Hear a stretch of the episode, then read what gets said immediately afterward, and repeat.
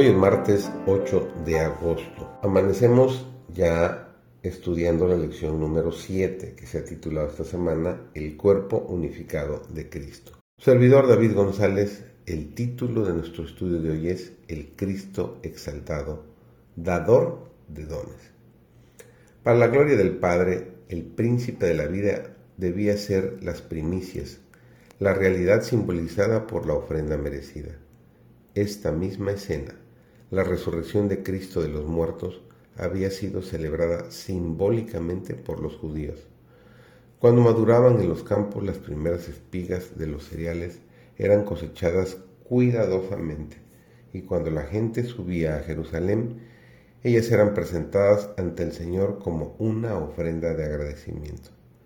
La gente mecía las gavillas maduras delante de Dios, reconociéndolo como al Señor de la cosecha. Después de esa ceremonia el trigo era guardado y se recogía la cosecha. Así también los que habían sido resucitados habían de ser presentados ante el universo como una garantía de la resurrección de todos los que creen en Cristo como su Salvador personal. El mismo poder que levantó a Cristo de los muertos levantará su iglesia y la glorificará con Cristo, como su novia, por encima de todos los principados, por encima de todos los poderes, por encima de todo nombre que se nombra, no solo en este mundo, sino también en los atrios celestiales, el mundo de arriba. Antes de dejar a sus discípulos, Cristo sopló y les dijo, en Juan 20:22, tomad el Espíritu Santo. Y nuevamente les dijo en Lucas 24:49, He aquí, yo enviaré la promesa de mi Padre sobre vosotros. Sin embargo, este don no fue recibido en su plenitud hasta después de la ascensión. No fue recibido el derramamiento del Espíritu Santo hasta que, mediante la fe y la oración, los discípulos se consagraron plenamente para efectuar la obra de Cristo. Entonces, en un sentido especial, los bienes del cielo fueron integrados, entregados a los seguidores de Cristo.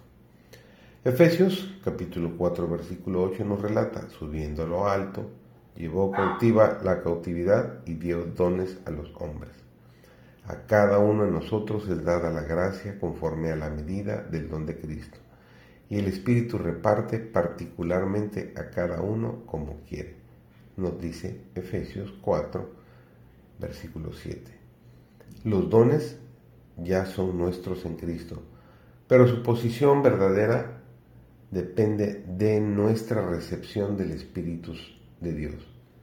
El Espíritu Santo prometido que Él enviaría después de ascender a su Padre está obrando constantemente para traer la atención al gran sacrificio hecho en la cruz del Calvario y para descubrir al mundo el amor de Dios al hombre, para abrir el alma convicta lo precioso de las escrituras y para iluminar las mentes oscurecidas con los brillantes rayos del sol de justicia.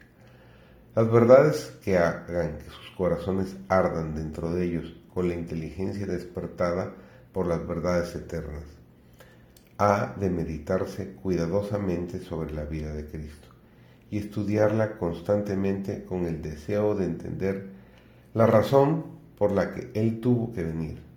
Solo podemos formular nuestras conclusiones mediante el escudriñamiento de las Escrituras, tal como Cristo nos ha ordenado hacerlo, cuando dice, ellas son las que dan testimonio de mí. Nos lo relata Juan capítulo 5, versículo 39. Que tu día sea bendecido por nuestro Señor.